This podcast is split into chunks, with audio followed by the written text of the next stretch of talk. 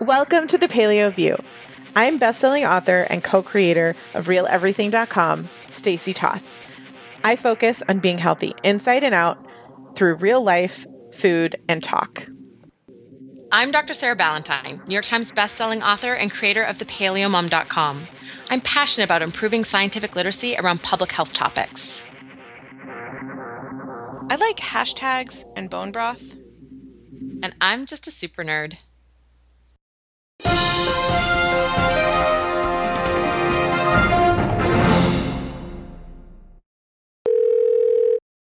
Welcome back to the Paleo View, episode 392.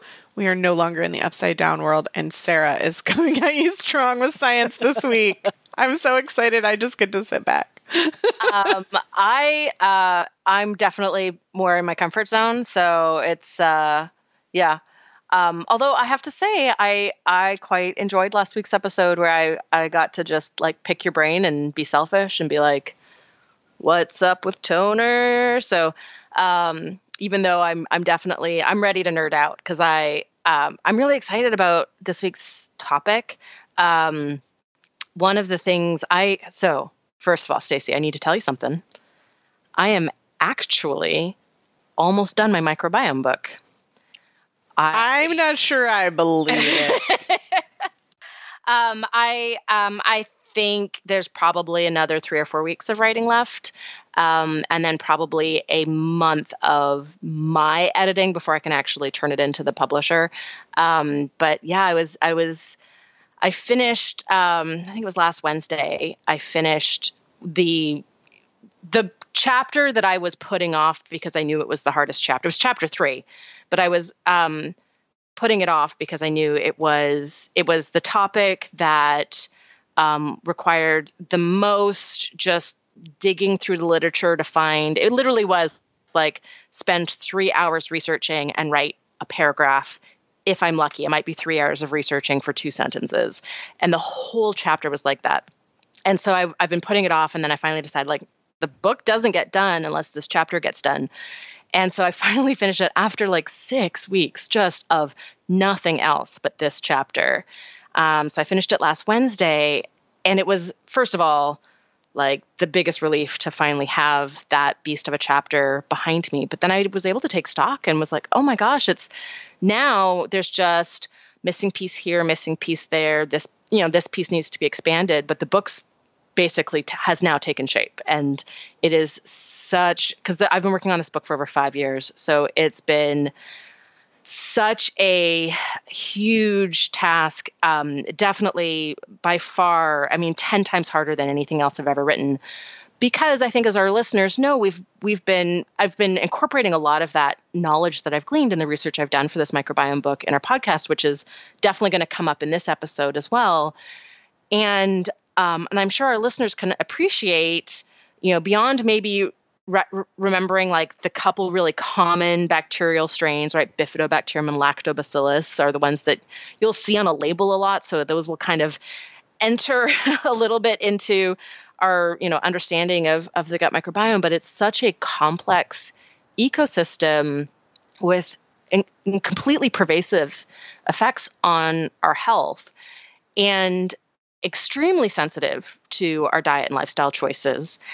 And um, being able to not just dig through the literature to find all the pieces because this this uh, just field of science is so huge but it's also so multidisciplinary so i'm reading incredibly different types of papers to get answers to the questions i have as i as i you know try to fill out all the information in this book it's not just that it's it's writing that information for a general audience is really challenging just because there's so many Latin words. There's you know so many different there's hundreds of bacterial species that are fairly well understood and their names are all like it's not like their names are like bob their names are all like 10 syllable long you know latin names and so being able to weave that into an interesting story it's it's um, it's just been a huge challenge. And what I'm trying to do as I wrap up the book and, and really get into editing is try to try to bring in as many different visual devices for helping the reader keep all the information straight as they're going because it is it is just a very complex topic but um, and i think this is really relevant to our episode this week one of the things that i have really come to in um, in this process I, like there's been i've had a huge amount of personal growth that has originated out of the process of writing this book, in part because of my expanded knowledge base, um, and in part, um, I think the the act of just really digging into the sciences is not going to be a paleo book. I am building a new healthy diet and lifestyle from the ground up. It will happen to look a whole lot like paleo at the end, um, but there are some non paleo foods that are really great for the gut microbiome. And it's also shifted my perspective. Nutrient density still gets um, this huge focus in my brain, but now these sort of gut microbiome superstar foods get equal, you know, they're equal status in my brain. And one of the foods that I have just I've realized needs to be its own food group, needs to be emphasized, that just does not get enough play, I think, in any health conscious community is mushrooms. And we we did a, an episode 307 over a year and a half ago where we talked about this move to like medicinal mushroom extracts in everything and that was really the just the beginning of my research into what mushrooms can do for us um, now that i've you know, got you know a giant section in this book on mushrooms and i've i've you know really delved into this literature at this huge level of detail I've come to the point where I think mushrooms are their own food group. I I think that um, they are as important as vegetables as a food group, or fruit, or you know fish or meat. Right? Like it's it it earns that status instead of being lumped in as a sub vegetable. Right? That you could maybe you know saute with your steak. I I really see them as being a foundational food. And so I wanted to sort of take this episode to kind of go through like what is it about mushrooms that has led me to that conclusion but also because i've been talking about mushrooms more on social media i have a huge collection of um, of follower frequently asked questions to go over i will just cover the the um, the highlights i think in this episode we'll see how many we can get to but i also kind of wanted to tackle some of the big questions that have come up on social media as I've started talking more about mushrooms because uh, they're awesome. I'm really curious to find out as we go through this if there is a reason that I crave mushrooms with my steak. as you mentioned, especially during my period. Uh, like as I'm PMSing. Oh, that's interesting. It's one of the, so it's like broccoli and steak for iron it's chocolate for magnesium. These are the things that I've, you know, just pulled out of a hat. my own um, n equals one experiment, and it's mushrooms. And I've always thought that mushrooms was ju- simply because they're delicious with steak. But now I'm like, they are delicious with steak. Mm, this is true. I'm I mean, wondering. unequivocally. Um, well, let me know by the time we get through all the science on mushrooms if you had a a little epiphany on that's that moment. that must be the thing in mushrooms. Yes, your aha moment.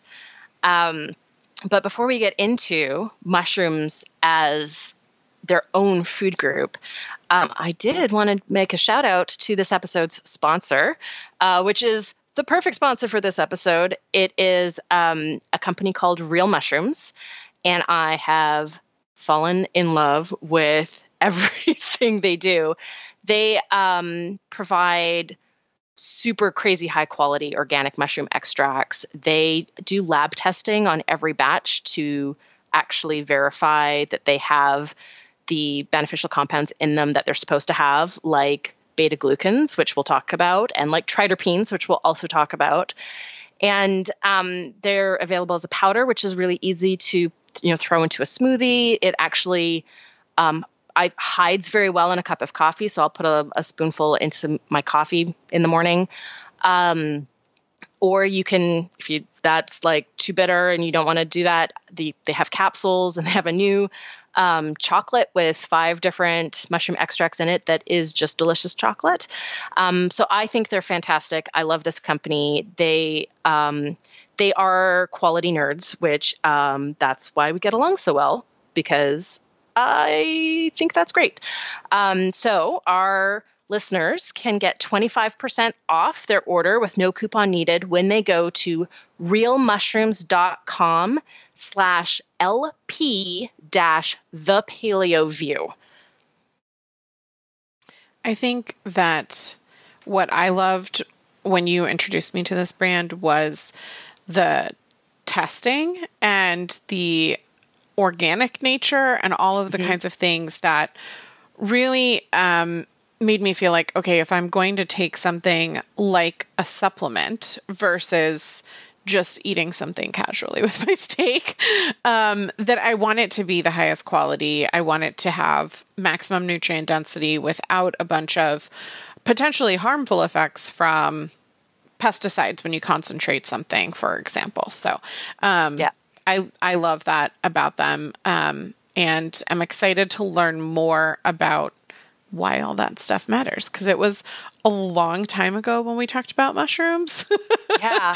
And I'm sure that long time. Yeah, I'm sure not just is there um, more information that you discovered, but also just, you know, a year and a half, there's lots more information out there. So um, that that's been my biggest challenge with this book is every time I think I'm finished a section, a new paper is published that is relevant. Um, but that aside, um, there's a few like overarching rationales for why I think mushrooms really need to be elevated to their own food group. And first, I think just looking at it botanically, they are not a plant. They're not a vegetable. They're not a fruit. They're not a nut or seed, right? They they don't fall into tax taxonomy wise, they don't fall into the plant kingdom. They are fungi. Um, so they're a very different type of life form. And when you think of it that way, right, you think about animal foods, plant foods, and fungal foods, right? Like we can separate them out that way. And it's it shouldn't come as a surprise when we think about how distantly related they are on the sort of like tree of life then you kind of go, well, yeah, I guess it makes sense then that they would have something nutritionally unique to offer us that you can't necessarily get from a plant or an animal. And that's absolutely true with uh, all different kinds of mushrooms. Um, and they really fall into two different categories. So, one is um, we would typically call phytochemicals with mushrooms. Those are, in particular, those are phenolic compounds and triterpenes. And this is where a lot of our original episode on medicinal mushrooms focused. The other thing that mushrooms have um, that I think is really important is unique types of fiber that you cannot get from plant foods, um, include three different classifications of fiber chitin, chitosan, and beta glucans. And we'll talk a little bit about the unique effects that those have on the gut microbiome. But even beyond that, mushrooms are extremely nu- nutrient dense. They, I mean, like, so impressive. They have the, almost no calories. So a 100 gram serving of the least nutritionally impressive mushroom, like the bottom rung of the ladder, the white mushroom, right? The most that's the most common mushroom that most of us are going to find in a grocery store is the white mushroom. They um, are the you know the really the the weakest link of the entire mushroom family um, and yet they are crazy nutrient dense so a 100 gram serving which would be uh, approximately a cup of mushrooms um, or a cup and a bit raw, contains 24% of the daily value of vitamin B2, 18% of B3, 15% of B5, 16% of copper, 13% of selenium, 9% of phosphorus and potassium each. And they still have, you know, 3 to 6 ish percent of B1, B6, folate, vitamin C, vitamin D2, iron, magnesium, manganese, and zinc. And get this that all of those nutrients 100, 100 grams of, of white mushrooms, 22 calories. Like your nutrient per calorie ratio there is phenomenal. I think what's awesome about that is as someone who no longer counts calories or focuses right. on them, yeah. I think what's what the message there is that it that is the definition of, of nutrient density when we're getting that much value per energy unit, right? Like I think yeah. there's a lot of dogma caught, caught up in calories that I try to avoid these days. But when we say nutrient density, when we say um, foods that nourish like this is what we mean. This this is what is helping heal your body and making it feel its best and all that jazz. Yeah i um i don't want to emphasize the low caloric value to emphasize uh, calories in general but rather as a that is the definition of nutrient density is nutrients per as you said energy value. And this this is a shining example of a nutrient dense food. I mean to be able to get you know 10 to 25% of the daily value of essential vitamins and minerals for such a negligible energy contribution to the diet what that does is it um, buys us flexibility in other food choices um, and allows us to take um, what I think is a is a much healthier approach to food. So I like to really think about the the nutrient density of the diet as a whole, and think about then you know where are my superstars? Where are my superstar foods? And mushrooms definitely definitely qualify as a superstar. Um, but I think that as sort of as I mentioned, where mushrooms really stand out is they have um, like polyphenols and other phenolics that are completely unique. Um, and then a different class of phytochemicals called triterpenes that are completely unique, in addition to fiber. And this is uh, taking a, a, a, brief step backwards. Um, both antioxidant phytochemicals and fiber type are really, really important for the gut microbiome. So the gut microbiome is actually very, very sensitive to the um, phytochemicals that we're consuming, as well as the types of fiber. And the phytochemicals that we're consuming, we only absorb about 5% of them unmodified. The other 95% that we absorb are actually modified by our gut bacteria. So it's one of those things where they're feeding our gut bacteria in a really positive way. And then the metabolites that our healthy gut bacteria are making are feeding us in a really positive way. So it's a really good example of the symbiotic relationship that we have with our gut bacteria, where we're both benefiting from living together in this wonderful human package that we have going. So, of the phenolics, um, I mean, uh, they're they're ubiquitously antioxidant. Um, they're almost all really potent anti-inflammatories.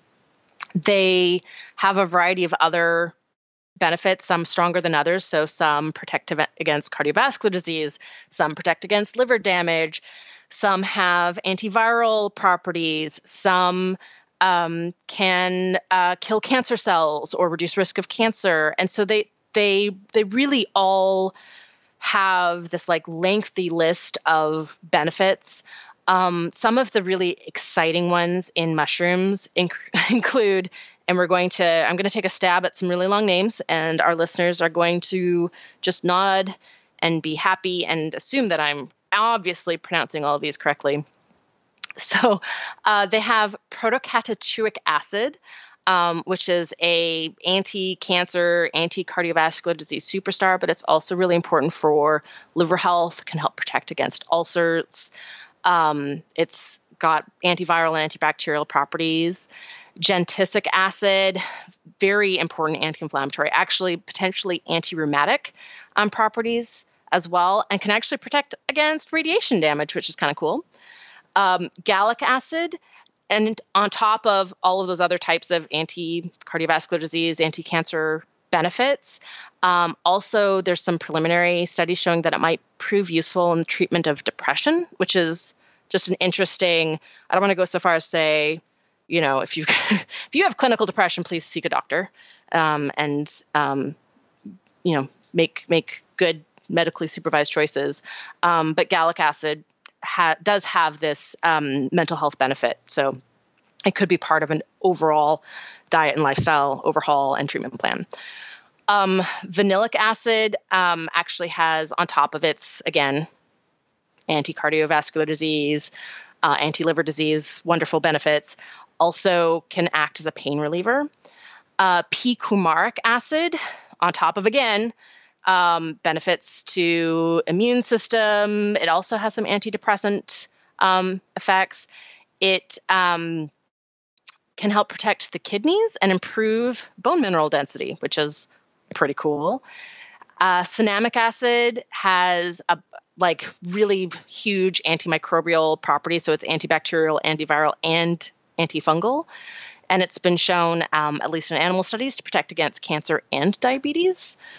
Syringic acid also has anti-diabetes effects and you know protects the liver, uh, reduces risk of cancer, and also can protect the lung against damage.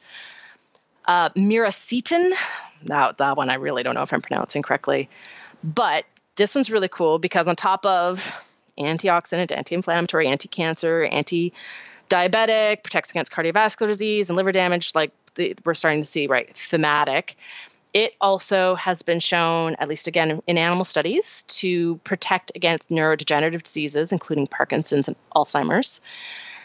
Uh, catechin. Now, catechin is really interesting because this is one of the same um, really important polyphenols in green tea, um, but we can also get those from mushrooms.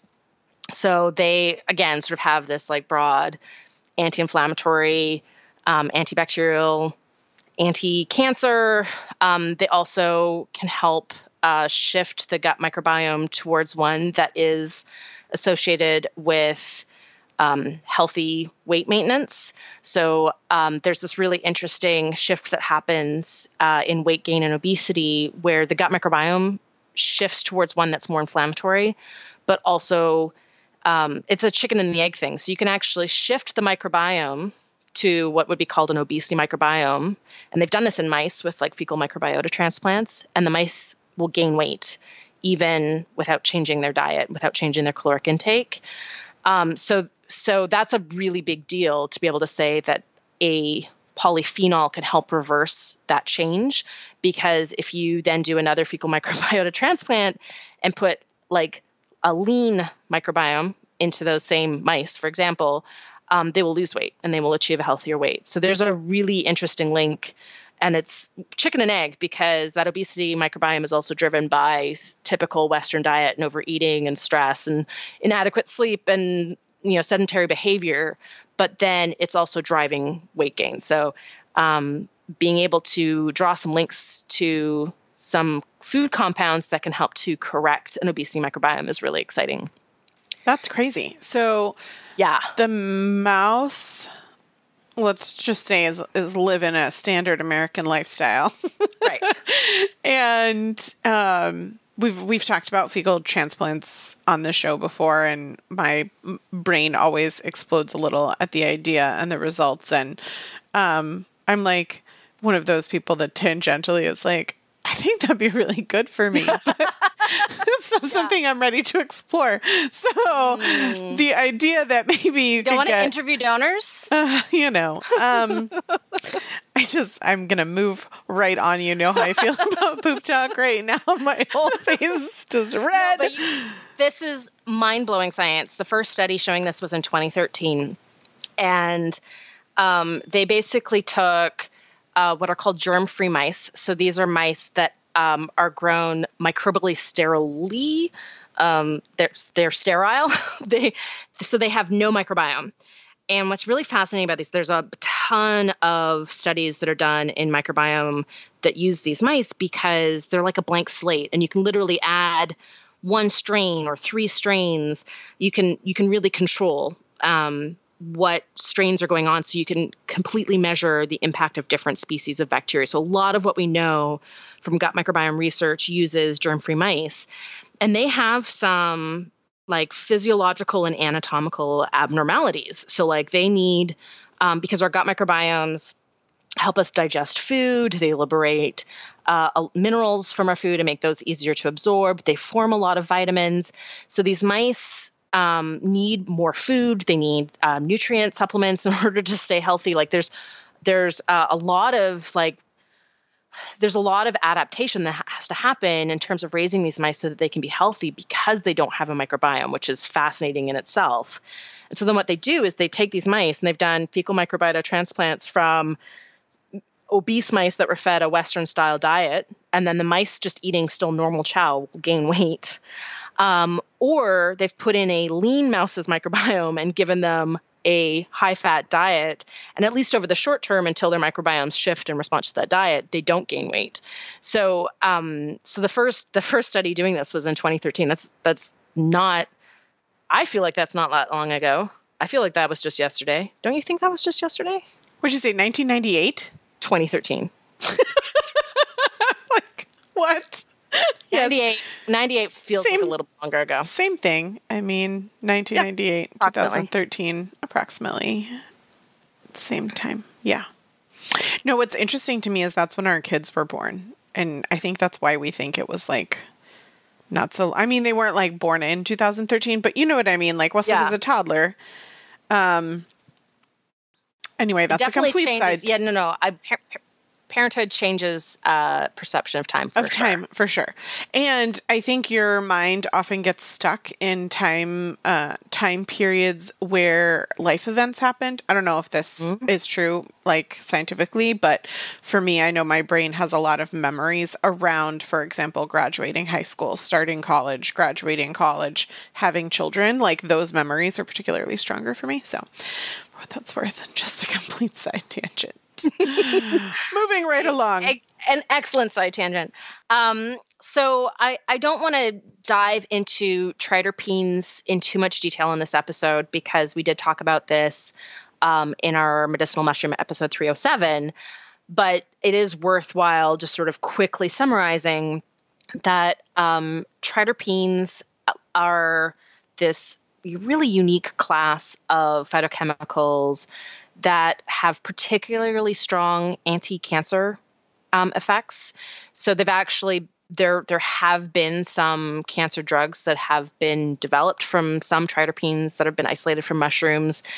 Um, I don't, you know, there there's no cure for cancer out of this. Like, let me emphasize that there's nothing. It's they're all adjuncts, right? That are that are layered on top of other therapies.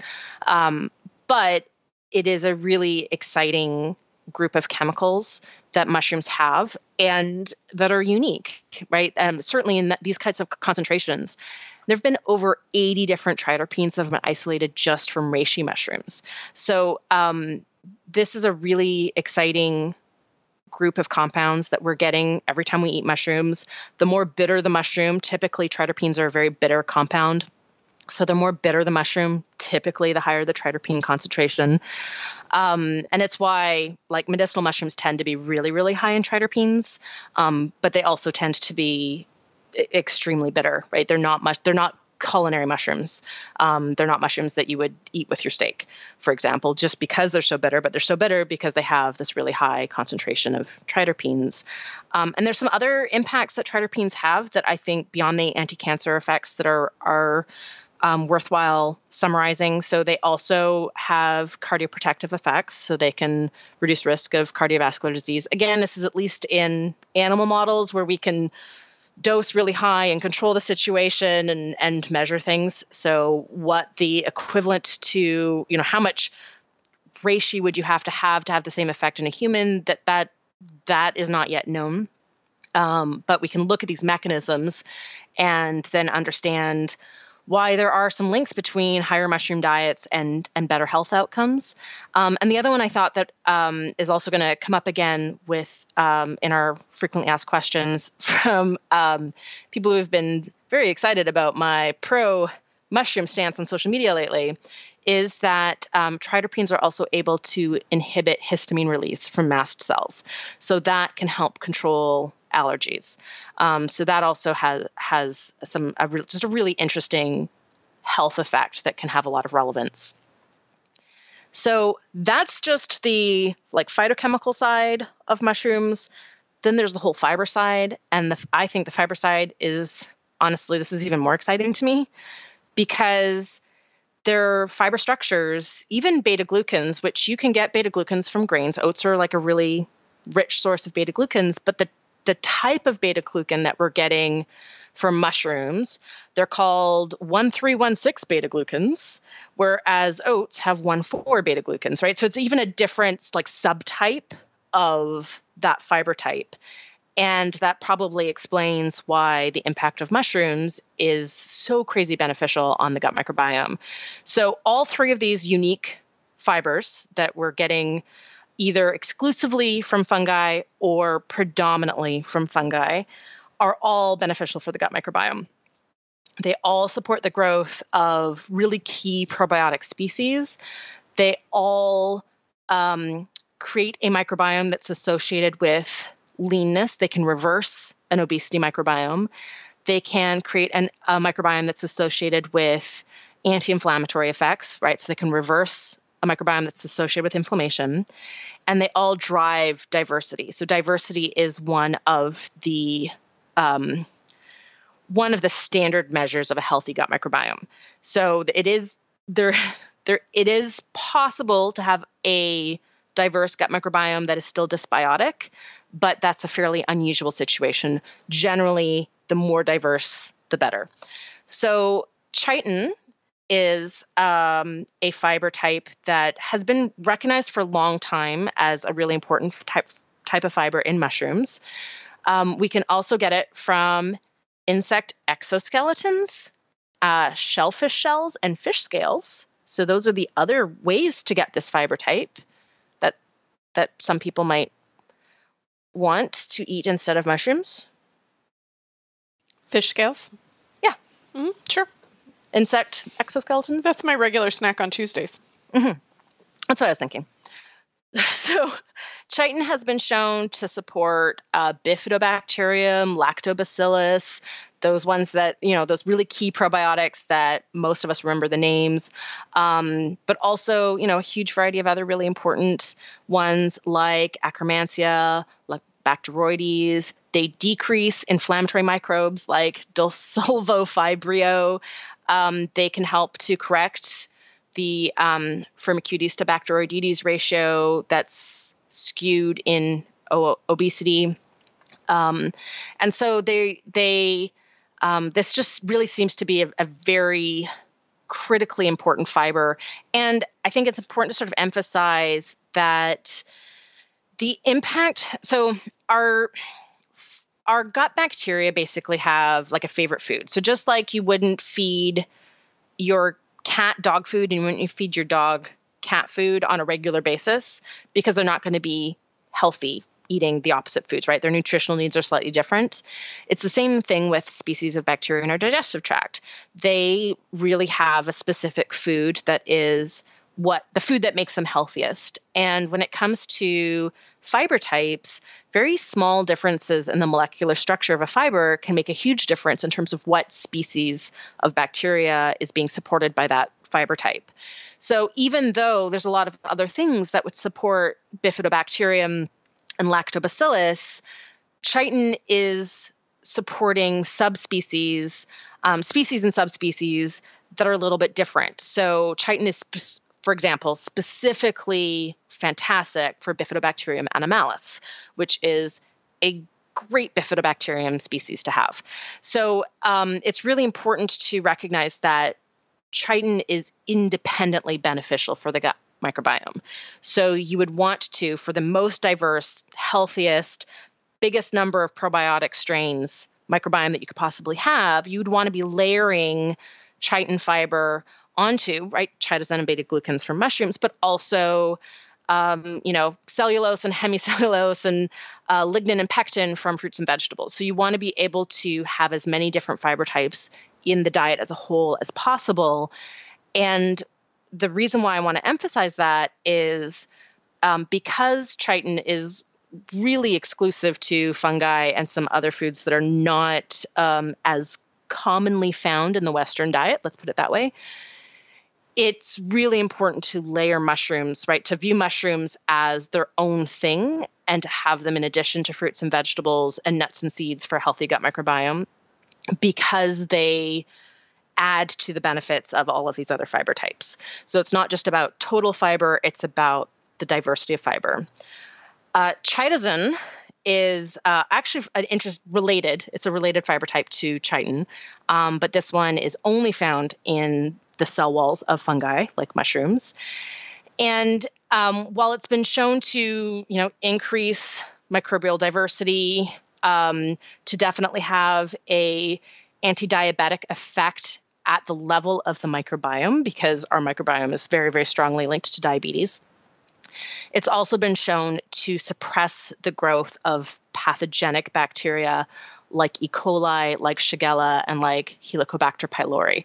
So it has these this dual effect of supporting diversity, supporting growth of probiotic strains, but also suppressing pathogens, which is an ideal situation for a functional food. So the glucans I mentioned, um, the the two dominant food sources of glucans in the human diet are grains, particularly oats and mushrooms. And as I mentioned, they're they're sort of different structures. Um, they have a lot of impact in common. So beta glucans in general can support bifidobacterium, roseburia, which are really important as well, eubacterium, dialister. Um, they also can um, decrease levels of potential pathogens. They can also shift away from an obesity associated or a diabetes associated microbiome. Um, they can also support some lactobacillus species.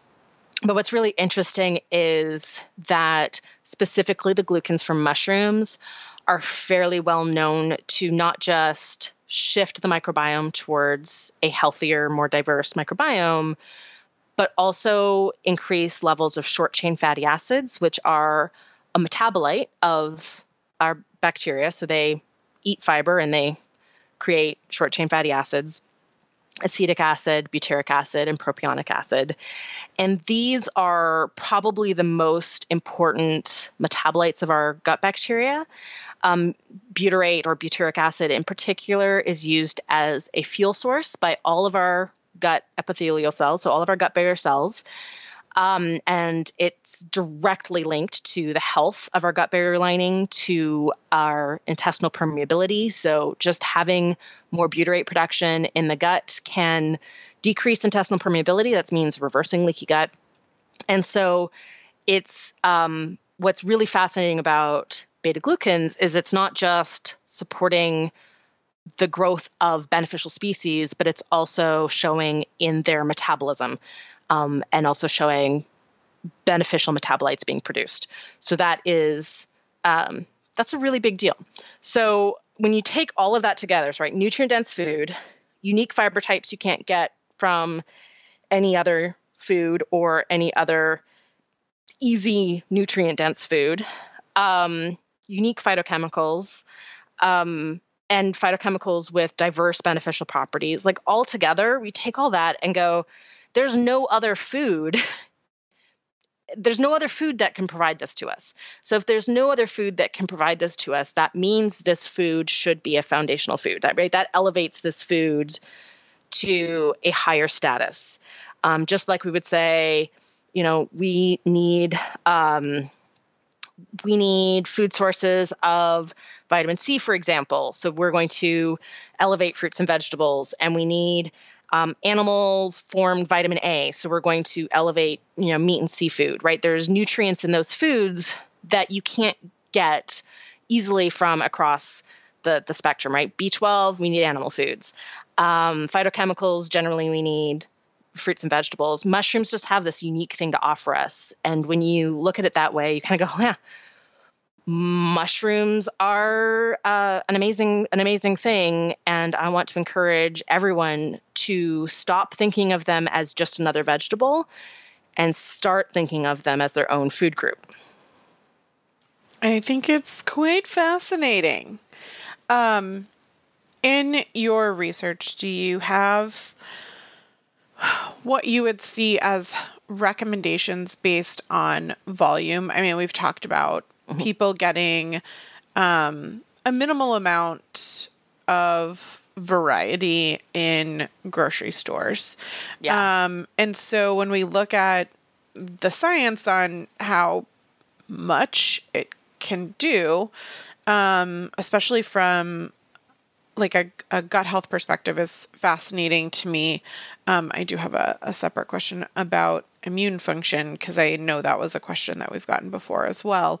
But mm-hmm. when we're looking at um, variety and quantity and that kind of stuff, are you seeing in the literature where you start to see results? Like I'm sure there was, they have to have some sort of like measure by which they are proving this science. That's my that's that's my very layman's term. like, that is an excellent question and also a frequently asked question online. Um, so, a, a serving size is, is defined for mushrooms the same way it's defined for vegetables. So that's about 80 to 100 grams, be one cup raw or about half cup cooked.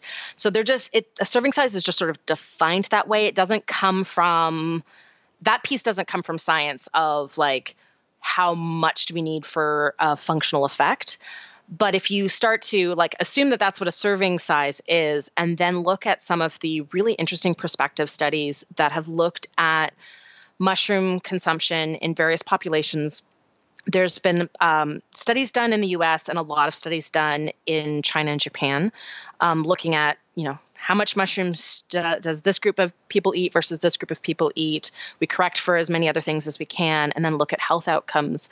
And that's where I think a um, minimum dose recommendation can potentially come from. So the strongest effects are seen in cancer research. So um, the base, like the more mushrooms you eat, the lower risk of breast cancer or prostate cancer um, the the data right now is fairly mixed on uh, type 2 diabetes and cardiovascular disease events. So there's some studies that show the more mushrooms you eat, the better, and some show null effect. So right now, um, those fields of study are just more more data is, is needed to really be able to tease out the effect. Um, but from the cancer studies, there's some there's some really good direction that we can take. So for example, there was a recent study um, out of Asia that looked at mushroom consumption, servings per week, and looked at the um, impact on prostate cancer risk and compared people who ate mushrooms less than once a week to one to two times per week to three times or more per week and basically showed that you know putting people into those tertiles um, showed that there was a benefit of eating mushrooms. So um, the one to two times a week mushroom consumers had an 8% lower risk of developing prostate cancer. And the three times or more mushroom consumers had a 17% lower risk of developing prostate cancer. So there was a pretty dramatic dose response over servings per week. But that's um, these types of prospective studies basically takes a lot of people and then finds out how many mushrooms they eat um, it's like the early studies in vegetables that only went up to five or more servings a week because it was so hard to find people who ate six or seven or eight or 10 or 14. So you're sort of limited in terms of you're basically putting your top third of all of your study into that one group. So you have to define it low enough that you ha- can have a third of your study in that group. Um, with uh, there's a recent breast cancer study that actually um, it was a meta-analysis. So they actually took a whole. I think they had eight different studies that actually met their criteria, if I remember correctly. And what they did was they actually did their analysis not by servings per week, but by average number of grams per day. So they were looking at how much mushrooms people had in a week and then dividing that into an average gram per day. And this was really cool because what they actually showed was that there was a linear relationship. So for every gram of mushroom per day. So gram being like one eightieth to one percent of a serving. that there was about a 1.2 percent decrease in breast cancer risk. Um, so most of the studies, when you actually dig into that meta-analysis, most of the studies show you start to really be able to measure benefits at about 10 grams a day. So that's literally like a mushroom per day is enough to start seeing some benefit, at least from a cancer risk perspective. Um, but that there's there's um, there's basically a like the more the merrier. At this point, I have not seen a study that's been able to show where that effect caps off at.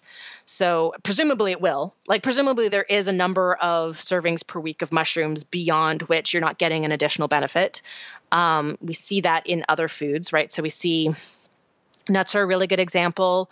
Um, we see that one to one and a half ounces of nuts per day um, is sort of maximum for benefits and get much more than that you're not getting an additional benefit so you're getting um, a, a, statistical benefit for chronic disease risk from consuming you know and as little as half an ounce up to about an ounce and a half of nuts or seeds per day um, and then above which there's there's no additional benefit. So presumably there is a cap for mushrooms as well. I just haven't seen that in the literature. So I would say kind of like big picture looking at all of that, I can tell you that I aim to add mushrooms to a meal uh, most days, but I'm happy if I can do it every other day. Okay. I think that's reasonable, especially when we're talking about approximately 47 servings of vegetables a day. Right. Approximately 47. just, just make one of them swap it out for mushrooms because we're not going to think of mushrooms as vegetables anymore. I feel very sad for Wesley because it's the one food he won't eat. Have you tried raw? Yes. Um, it is a texture thing for him. So I'm um, really um, thinking about giving him the real mushrooms chocolate and mm. seeing if texturally that's pretty fantastic. Do you know what I'm saying? Do you know what I'm saying? Yeah. Like I feel like if it's really a texture thing, um, as he says it is, that could be a solution. That's a great solution. Um, I can tell you. So uh, I think it was about maybe a year ago or a little over a year ago, I started really working on increasing the variety of mushrooms that we're consuming in our house and how often we're consuming them. And my kids still will not eat like a straight sauteed mushroom, which I just think is crazy because that's obviously delicious. But I have slowly started including, um, and I, I, use a mix. So I use shiitake, oyster, cremini, white mushrooms, portobello mushrooms, like whatever. I try to get a little bit of everything that I can get at the store when I'm at the store each week so that we're having three to five different varieties of mushroom cooked in our meals every week on top of real mushrooms to to increase variety even more. And um and so one of the things i've found is i can pretty if i slice them thinly enough i can put them into just about anything. So i can put them into a super stew a we had last night we had a frittata that had about a pound of mushrooms in it. Um I can put it into my kids really like things like chicken pot pie. I mean, it's pretty much a vessel for pie crust. Um, but I've started, you know, I just make sure that there's something that's like that type of meal every single week. But I can even like chop it up really fine and add it to ground beef for any kind of mince type. Um, you know, we do a, a lettuce wrap um, every, you know, maybe up to once a week, maybe every other week. Um, so I started just adding mushrooms to that. So they they don't Amira loves them raw, and she'll eat. She eats them raw for lunch every single day. She's decided they're one of her favorite foods. She says she doesn't like them cooked, but if they're in something, she doesn't even flinch. So um, one of the things I did with that was I I experimented with like how small of pieces, like how unrecognizable as mushrooms do these need to be in order for my kids to not notice them. Um, because it is a textural thing, so definitely like changing the the the shape of how I'm cutting them changes the textual experience. And then I slowly started increasing how how much mushroom I'm adding to each of those things, like very slowly over. I think it's been about a year since I basically completed this research and went, "Oh yeah, this is we." we need to we need to work on our mushroom consumption as a family. The other things I'm thinking um, could be good slash we do are gravies and like a mushroom soup mm. type base, right? So it's very mm-hmm. easy to blend roasted vegetables into a gravy to thicken it. That's one of my favorite yep. ways. And the umami of mushrooms is really great. So um, you could either saute them or roasted mushrooms are really delicious just for mm-hmm. snacking on. And just FYI. Um, but they're good blended into a gravy. And also kind of like you were saying from a pot pie perspective if you think like when we were growing up i don't know maybe yours wasn't like this because i was a vegetarian when we were growing up um, my mom would put cream of mushroom soup and like everything. It was like no that was that was true even in our that was just the 80s right? That yeah. was yep that was Yep. that was that decade. Uh-huh. so I'm thinking there's a ton of recipes that you could do that with and make your own version of a mushroom soup. Whether you find a recipe online, I you know I can think of a dozen off the top of my head um, that could be coconut based or cashew based or you know whatever your dietary needs are.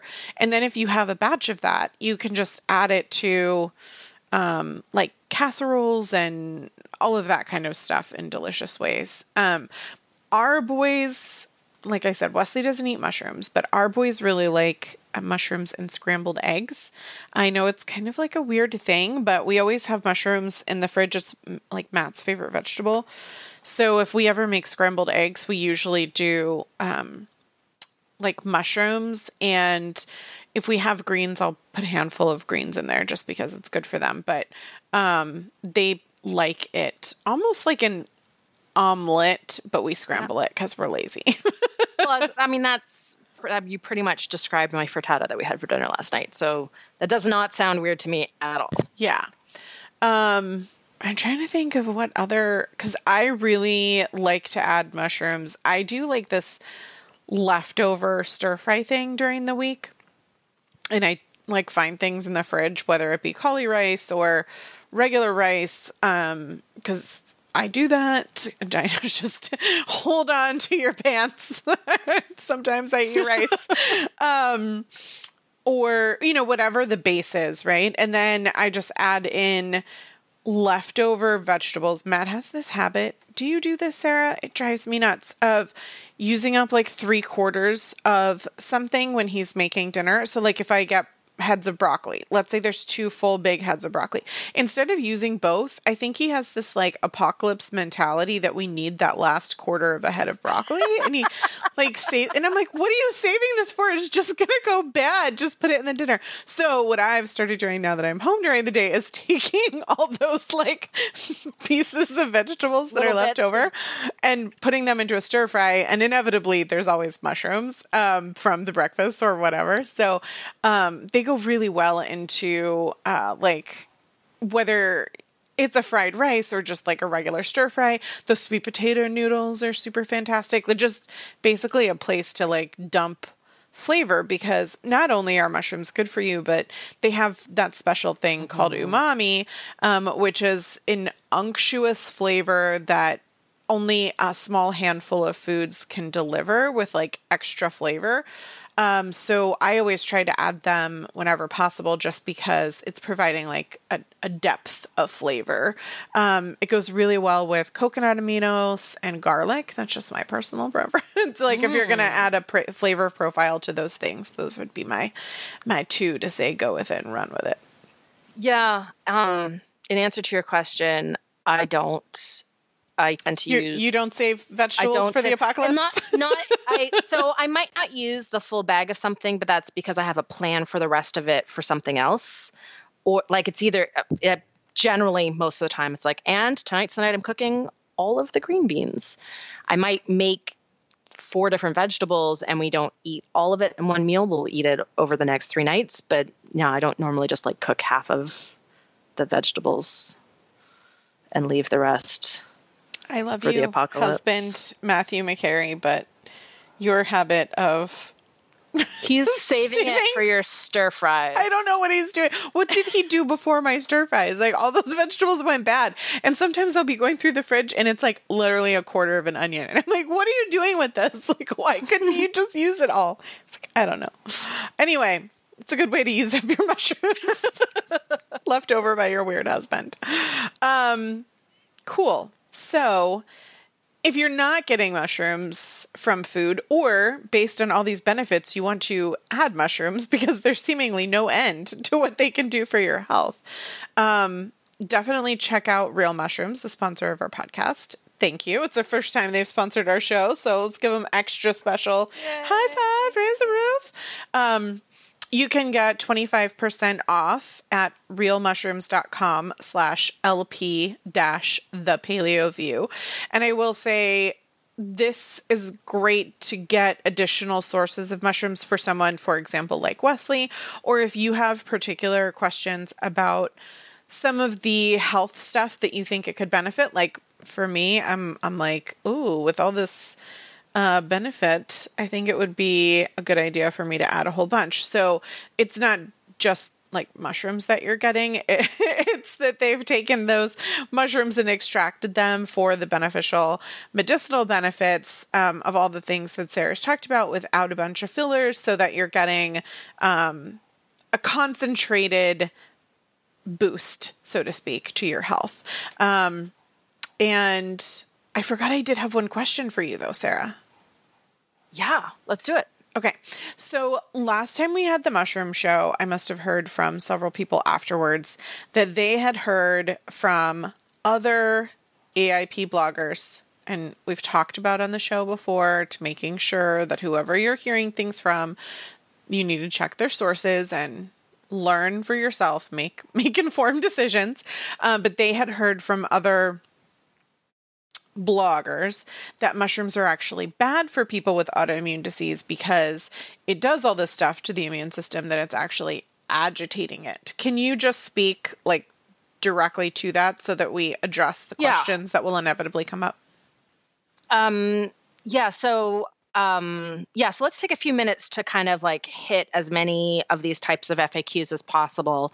Um, this one's a really good question. So, the early research on uh, medicinal mushroom extracts in particular um, were done in the context of cancer and how the immune system is failing in cancer is sort of opposite to how it's failing in autoimmune disease. So, very often, something that stimulates the immune system so that it can fight cancer would, would actually cause an autoimmune flare. So, um, if you're looking at something that's manipulating the immune system in such a way that can activate, you know, cytotoxic T cells, for example, to help fight cancer, that's going to be something that's potentially going to to be problematic, at least in a subset of autoimmune disease.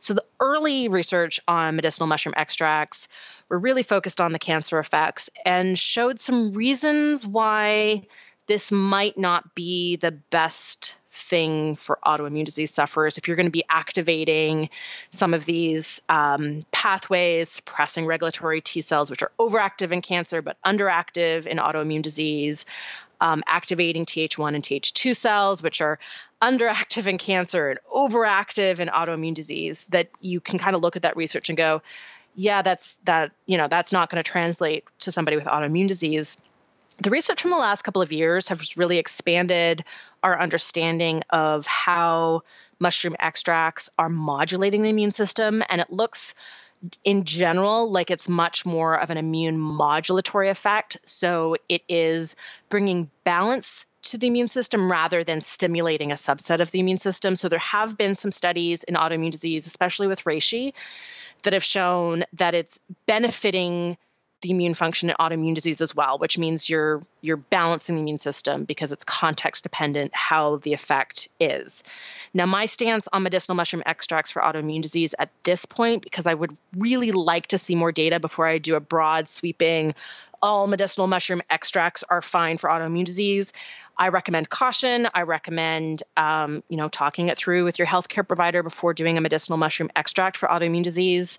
Um, they haven't all been studied in all possible autoimmune contexts.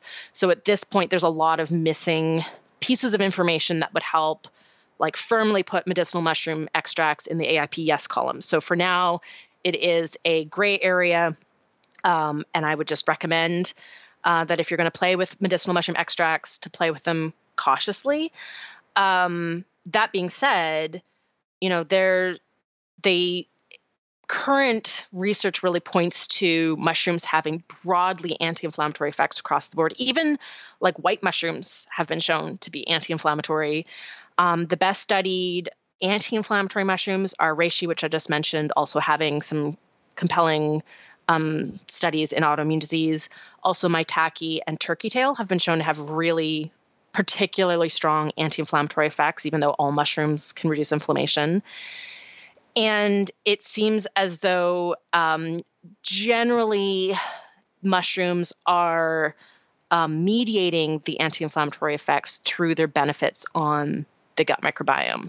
Um, so there's also some benefit in terms of not just the gut microbiome, but on gut barrier health, probably because our gut bacteria control our gut barrier.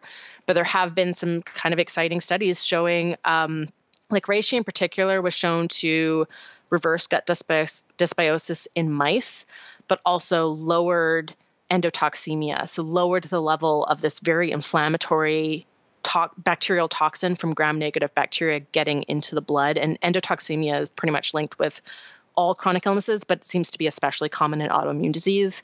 So there's these other effects of medicinal mushroom extracts that, um, at least with what we know now, seem very promising. Um, but again, we're we're at a level right now with these extracts where uh, if you have autoimmune disease, I would just say talk about it with your healthcare provider. Um, proceed with caution, um, just because there is there is a a decent amount of um, missing data in the scientific literature at this point. And so, when you say watch out, people would just be looking for um, triggers of their autoimmune disease or other signs of inflammation in general. Yeah, just like you would, um, you know, be tackling reintroductions on the autoimmune protocol, you're going to look for any sign of uh, a food sensitivity response or allergy response. Um, so that can be any kind of GI symptom. You're going to look for um, any uh, mental health type you know, brain health type, right? So anything from a headache to mood disorders to trouble sleeping. And you're going to look for anything that is anything with your skin. Um, so any kind of skin craziness, and then also anything that is directly a symptom of your autoimmune disease. So it's sort of the same very comprehensive list of symptoms that you would do with any reintroduction. Um, so I think tackling it that way is obviously the most methodical way to tackle it. Um, to, I mean, and I would say any supplement can be approached that same way again always with medical supervision. But when you're talking about a supplement now I, sh- I, should say that whole mushrooms that even if they're like shiitake which are commonly used for mushroom extracts whole mushrooms have always been a part of the autoimmune protocol um, across the board.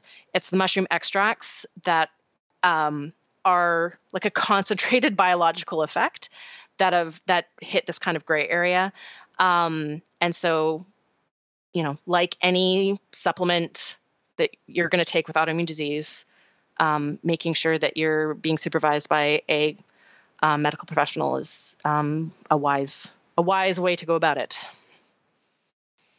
Makes sense. Um, okay. Well, I totally interjected earlier. Um, what are some of the other questions that you hear most often. Like yeah. I know you were saying go ahead. I, so um, one of the I would say it's sort of like a myth going around that mushrooms should only be eaten cooked. Um, and I've actually sort of dug into this research a little bit. Um, and it's um, interesting because it looks like the picture with mushrooms is the same as vegetables and seaweeds that have been studied fairly well. That when you cook it, you liberate some nutrients, you form some nutrients, you lose some others, and you just get a slightly different effect on your health with cooked versus raw. Um, when you look at vegetables and sea vegetables, you basically go like, yeah, obviously we just want to sometimes cook them and sometimes not, and just kind of mix it up. And with mushrooms, it seems to generally be the same. So when you cook them, you will increase the total fiber. Um, but that's due to a large increase in insoluble fiber. You lose some soluble and you lose some chitin. Um, so there, there is some loss of some good stuff, although you are getting some other good stuff being formed. Um, and there are studies also that have looked at different types of cooking methods and basically shown that they all cause um, a loss of polyphenols and total antioxidant activity, but that you're also gaining some of the glucans. So there's um, basically it, it kind of right the heat will unravel some of the fiber structures so you're sort of changing the type of fiber that'll change the type of species that will grow there's been studies done in uh, sea vegetables that have sort of compared what species will grow when it's cooked versus not cooked and basically shown that it's it's really ch- changing which type of it's all beneficial right it's all feeding beneficial species, but one will feed, say, lactic acid producing bacteria more, and the other one will feed butyrate producing, producing bacteria more. So it really just shows that there's benefits to both. And I would say um, mix it up. Um, some species of mushrooms I think taste better cooked and some taste better raw. Um, so I would say just uh, figure out how you like them and eat them that way.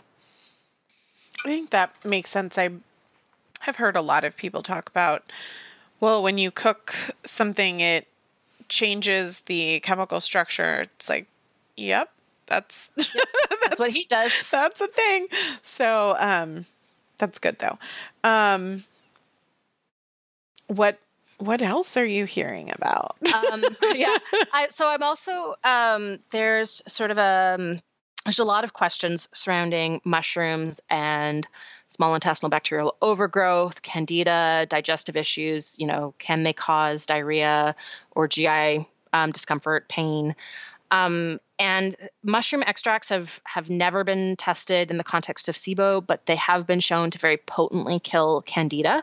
Um, reishi especially has been well studied um, to to inhibit candida growth. Um, and given what we know about mushrooms supporting microbial diversity, inhibiting the growth of pathogens. At least on paper, you would look at that and say this should be beneficial in the context of SIBO. But again, that has never actually been, there's never been a study that has taken a bunch of people with SIBO or animals with SIBO and given them mushroom extracts and seen if that has a corrective effect. So that last piece of scientific information that we need to really confirm an effect doesn't exist, but it does in the context of candida.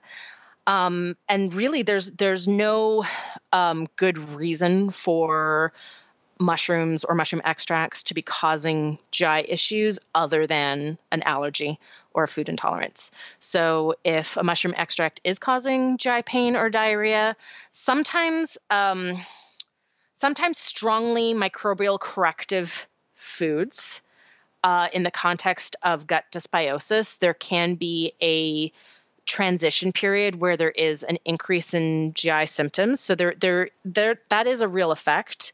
Um, it's sometimes um, it's sometimes mislabeled as herxing, but it's it's not really the same thing. Um, but generally, if you're eating a food and it's you know very obviously stimulating diarrhea, that's generally uh, a sign of a sensitivity or an allergy to that food. Everybody out. That's it. Thank you very much for finding so many opportunities to talk about poop this show. Um, it's um, really my favorite way to make you feel uncomfortable. I am literally like my shoulders are cur- starting to curl, and it's a situation. Um, you know what's interesting? I've been getting a lot of questions about, and I'm curious if this is relative to the context of mushrooms, which is histamine intolerance. Like, mm-hmm. I've been hearing about it a lot from people who have it that say they can't do collagen. So I'm assuming it's also going to affect something like someone would ask whether or not it's yeah. going to affect um, with mushrooms. So it it's helpful to sort of make us the the statement that histamine intolerance is often driven by gut dysbiosis. Um, so it's a combination of a gut microbiome that is over converting the amino acid acid histidine into histamine along with um, if your gut barrier is not particularly healthy, um, it's your um, gut epithelial cells that are producing diamine oxidase, um, oxidase, for example, which is um, the, one of the main histamine reducing enzymes. So it's that sort of imbalance, that that combination that's driving histamine intolerance. Um, mushrooms are a low histamine food. So there was a paper in like 1997, which really was a long time ago, um, that was it really was. That's that's not- Relative to 1998 or 2013. exactly yes um so so it was um one of my go-to papers that just measured the amount of histamine in just a variety of different foods um, mushrooms all tested extremely low um, and um, one of the things I think I alluded to earlier is that there are some mushroom extracts that have been shown to reduce allergy. So they actually reduce the amount of histamine released from mast cells. Um, so they're inhibiting mast cell activation. And that um, certainly I, I haven't seen, again, there's right, there's not a test, right? There have been um, studies looking at supplementing with diamine oxidase in histamine intolerance or allergy and shown some benefit. We don't have a, if you take chaga or hen of the woods uh, extracts in histamine intolerance, whether or not that improves it, but there is studies showing in other allergy models that it can reduce allergy symptoms. So, um, so hen of the woods and chaga in particular have been shown to have a antihistaminogenic effect. Fascinating. Yeah, right? Mushrooms are awesome. And I love that they've broken down studies at that level of like type of mushroom, which might help certain things. So um, now everybody's going to be Googling where to find out of the woods. So, well, I will make sure um, in our show notes, uh, let's make sure to link to. I have two blog posts one just about the benefits of mushrooms, but also a sort of intro to medicinal mushrooms that breaks down a lot of the different effects of different well studied medicinal mushrooms. So, um, our listeners, if you're looking for a specific benefit from it, right, from a specific type, you know, if there's something specific you're looking for, that will help at least get you started. Again, you know, I I always recommend talking to a healthcare provider, um, but I think um, I think one of the things that I I personally have really um, embraced real mushrooms, mushroom extracts. Um, and the reason for me is, you know, while I'm, I certainly um, am, you know, taking turkey tail, which is, you know, one of the most anti-inflammatory ones, right? Like I, I like, um, I am looking for that level of effect from them for me, it's mostly a way to expand my mushroom variety. So it's an easy way to make sure that I am getting those beneficial compounds from mushrooms on a day that I'm maybe not going to cook it into a meal. And then it's also a way of going from, you know, the four or five different kinds of mushrooms I can get into the grocery store to 10 or 12 different kinds of mushrooms. Um, and that to me is is really appealing. I am looking forward to expanding my consumption with real mushrooms. I have a bunch that I am working through, and I'm curious to see, especially from the digestive sensitivities that I have, um, as well as like inflammation and stuff, if I am going to see a difference without needing to oh, do posted without needing to do a fecal transplant. yeah, yeah. Uh, fecal microbiota transplants pretty cool, but we should do a whole show about that because there's a, there's a lot of uh, considerations. So I will say we started off the show with me wondering if I could figure out why I was craving something, and um, obviously there's a lot of benefits to mushrooms that maybe my body is craving, and I'm not sure why, but while we have talked about bowel movements several times, I will reference. We talked about this once a really long time ago on the show. Um, and I don't even remember in what context, but you shared that there is science to support that during a menstrual cycle, there is a period of time where you have less bowel movements and then you have more bowel movements.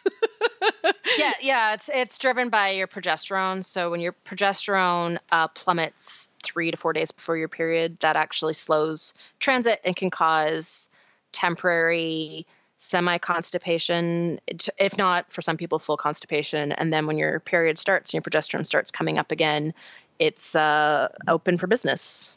So I'm wondering if that could be something that my body is also aware of, thinking about trying like, to resolve. Fiber. Yeah, yeah. So anyway, also it might just be the flavor enhancing right. impact, right? the the, the, it, the, total umami deliciousness of kneading mushrooms with steak. I'm not saying that yes. that isn't what's happening. And the same with chocolate, for example. Like I could tell you that my body wants the magnesium, or I could just say I'm cranky and I want chocolate. It could be both. Mm-hmm. You know, they could be both. Anyway, what I'm learning is that um, it's not a bad thing to add mushrooms. So it is definitely not a bad thing. Awesome. Well, I know I said it kind of prematurely, but I want to re-thank Real Mushrooms for sponsoring the show again. Um, if you need a link, because it is different than our usual link, they will be in the show notes, and you can always refer back to those on either of our websites, thepaleomom.com or realeverything.com. You can also just go directly to realmushrooms.com slash LP dash the Paleo View and get 25% off the mushroom extracts, the mushroom chocolate I'm going to give Wesley, and all of the other things that could give you extra variety in your diet if you want to add more mushrooms. Well, thanks for listening, and we'll be back next week. Thank you for listening to the Paleo View. If you enjoyed the show, please take a moment to rate us on iTunes. You can also support us by shopping for our favorite paleo products on the sidebars of our individual websites or by donating through PayPal. Due to a variety of a confluence of events, my kids had never learned how to ride bikes. Um, it basically was Adele's sensory processing disorder created a phobia. So we couldn't ever get her onto a bike. And then because she wasn't a bike rider, we just kind of never even tried with Mira because uh, they would just go on a scooter. Like scooters were fine, bikes were not. And then we're like, oh, this is a life skill. You like you have to you have to like not drown if you fall in a lake, and you have to like n- be able to ride a bike. So my mother-in-law bought us all bikes for Christmas this year, and we've been. Uh, I'd read a really good article out of some like Portland, Oregon you know publication about how to teach older kids how to ride bikes. Hmm. And uh, this past weekend, they both mastered it finally. Nice. So uh, I am I've officially erased a failure as a parent to make it a success as a parent, and uh, I believe that's it. That's all I need to do. I'm officially a good parent. My kids can ride bikes. We told the kids that when they could tie their shoes, ride a bike and swim independently, we would give them a hundred dollars. It was like really motivation for Cole and Finn. Like they hit it before kindergarten. Wesley, my fourth grader, still doesn't tie his shoes. Mm-hmm. He can swim, but not like I wouldn't trust him in a current, you know and has real no motivation to go from like training wheel bike riding to on his own. So when you say failure as a parent, I'm like, yeah, I mean, I did too good, right? like, yeah, no, that's a pass. Two out of three is a pass. Um, we'll I think get there. I think you're fine. No, I mean, Adele also, um, she just wanted to wear Velcro forever, and then I think it was in fourth grade that I refu- I was like, your feet are too big. There's no Velcro shoes for you anymore. He you Wesley, must learn. Wesley wears like slip-on shoes, like Vans and stuff, you know, and so, and he loves UGG boots, and so he he like never practices because the type of shoes that he likes doesn't have ties, and I'm sure part of that is because whatever. But he even the, the shoes because yeah, doesn't but, have to tie them. Yeah. But Finn and Cole, they just slip on their tennis shoes. They never actually tie them every time. But I'm like, this is a life skill you you need to learn anyway. So yes. Seeking the truth never gets old. Introducing June's Journey, the free to play mobile game that will immerse you in a thrilling murder mystery. Join June Parker as she uncovers hidden objects and clues to solve her sister's death in a beautifully illustrated world set in the roaring 20s. With new chapters added every week, the excitement never ends. Download June's Journey now on your Android or iOS device or play on PC through Facebook Games.